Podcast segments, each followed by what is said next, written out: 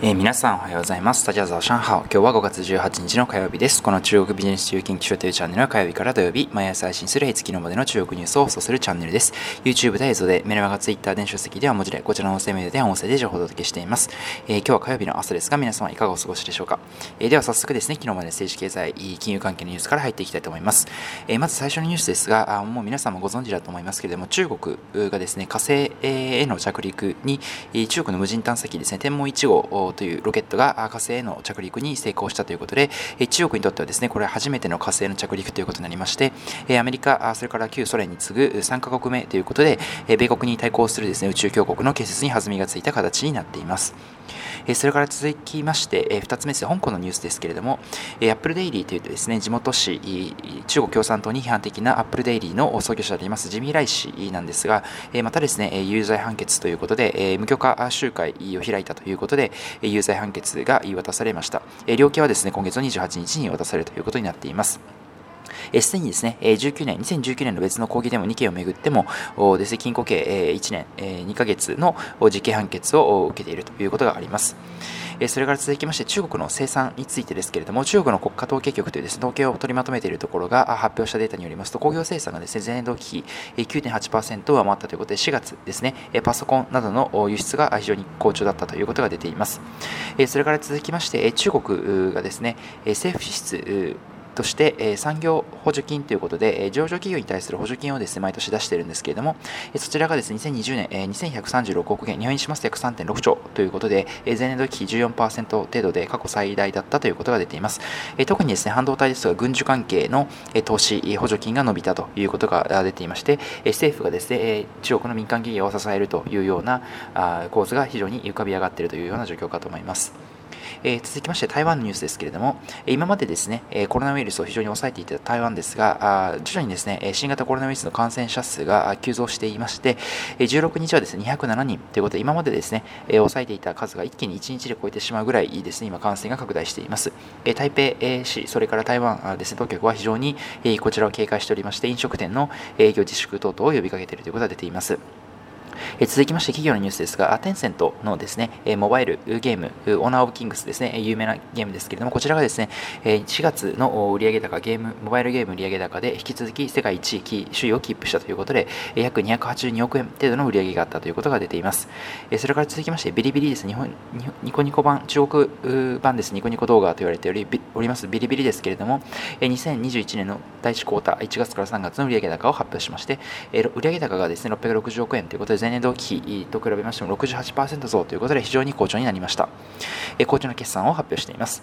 それから続きまして中国のですね、エロテックで有名なゾイエバンというエンフダオというですね、オンライン教育で有名な2社なんですが、広告宣伝で虚偽表示があったということで、こちらですね、行政調査の結果ですね、罰金処分が課されることになりました。それから続きまして最後にマーケットニュースに移りたいと思いますけれども、SF リートですね、物流大手であります SF グループのリートが上場をしまして、香港市場ですね、証券番号2191番ということになりましたけれども、安値がですね4.12香港ドル、高値が4.56香港ドルということで、初ですね、昨日公開価格の16.5%安の4.16ドルで取引を終えています。それから続きましてですね、SMIC についての株価予測について、大和がですね、ダイヤキャピタルマーケッツがですね、株価、予想株価を16香港ドルから19香港ドルに引き上げています。ただですね、現状の株価が23香港ドルですので、引き続き大和としては売りを推奨しているということなんですけれども、株価がですね、高いんですけれども、ただですね、当初予定していた予想株価よりは上昇要因が出てきているということで、特にですね、半導体の発注価格が上昇しているということが、その上昇を上げた要因だというふうに言われています。では最後にですね、マーケットのニュースですね、反戦指数のニュース見ていきたいと思いますけれども、終値はですね、前営業日比0.59%高の28,194.09ポイントで終えています。反戦指数昨日ですね、緩やかに上昇上昇していくような相場でした。特に4月、アメリカのですね、小売売上高が予想を下回ったことを受けまして、米長期金利が低下したこと、これを踏まえまして、ハイテク株を中心に買いが膨らんだということ、ということが大きな原因だったかなと思います。えテック関係の銘柄が伸びたというのが昨日のマーケットだったかなと思います。えハンセンテック指数の方は1.78%高の7699.96ポイントで終えています。えでは、騰落率見ていきましょう。えまず、ハンセン指数の方ですが、1位がメイトゥアン3690番、4.18%上昇、2位がジーリーですね。え自動車のジーリー175番、3.75%上昇、3位が蒙牛ですね、2319番、え中国の乳製品の会社です、3.28%上昇。下位3位がバドワイザー、1876番、え飲料ですですね、えマイナス1.95%下落。下位2位が電能実業、6番で、え電気ガス、外のインフラですね、マイナス2.11%下落。一番悪かったのが、え創科実業、669番でマイナス2.82%下落。機械、部品メーカーになります。えハンセンテック指数移りましょう。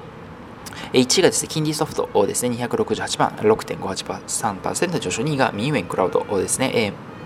えこちらあ、不動産関係のクラウドですけど、909番、まあ、プラス6.44%上昇。3位がキングソフトですね、ソフトウェア3888番で5.25%上昇。下位3位が JD ですね、9618番、マイナス0.89%下落。下位2位が、えー、ファホン。バンダオ T という会社ですね。えー、こちらが1347番、マイナス1.25%下落。一番悪かったのが SMIC ですね。981番でマイナス2.11%下落というふうになっています。えー、今日もいくつかニュースをお伝えしましたけども、個人的にはですね、ビリビリの決算について非常に気になりました。前年度期比ですね、68%増ということで、総売上高660億ということで、非常に増えましたし、あとマンスリーアクティブユーザーがですね、約前年度期30%増えまして、2.23億人まで来ています。ついにですね、2億人をですね、形状的に超えるようになってきたということが非常に大きなニュースだと思います。モバイルのですね、端末利用のユーザーに関しては33%の2.09億人ということになっていまして、課金ユーザーもですね、全体の約9%ということで、非常に課金率も高いというふうに言っていいのかなというふうに思います。またですね、ゲーム、今までちょっとですね、えー、最近ビリビリのゲームあまりですね、ヒット作なかったんですけれども、えー、最近出しましたですね、アクションゲーム10位以内に入ったりですね、えー、中国のゲームランキングで10位以内に入ったりですとか、さまざまですね、あと EC ですとか広告事業、この辺りもですね、全面的に伸びてきています。えなので少しずつですね、ビリビリがもともとですね、オンラインゲームに偏っていたですね、事業収入モデルを徐々にいろんなところに分散してきていて、それのですね、効果が徐々に出てきているということになっているのかなというふうに思います。えビリビリですね、個人的には非常に好きな銘柄なので、今後もですね、注目していきたいなというふうに思います。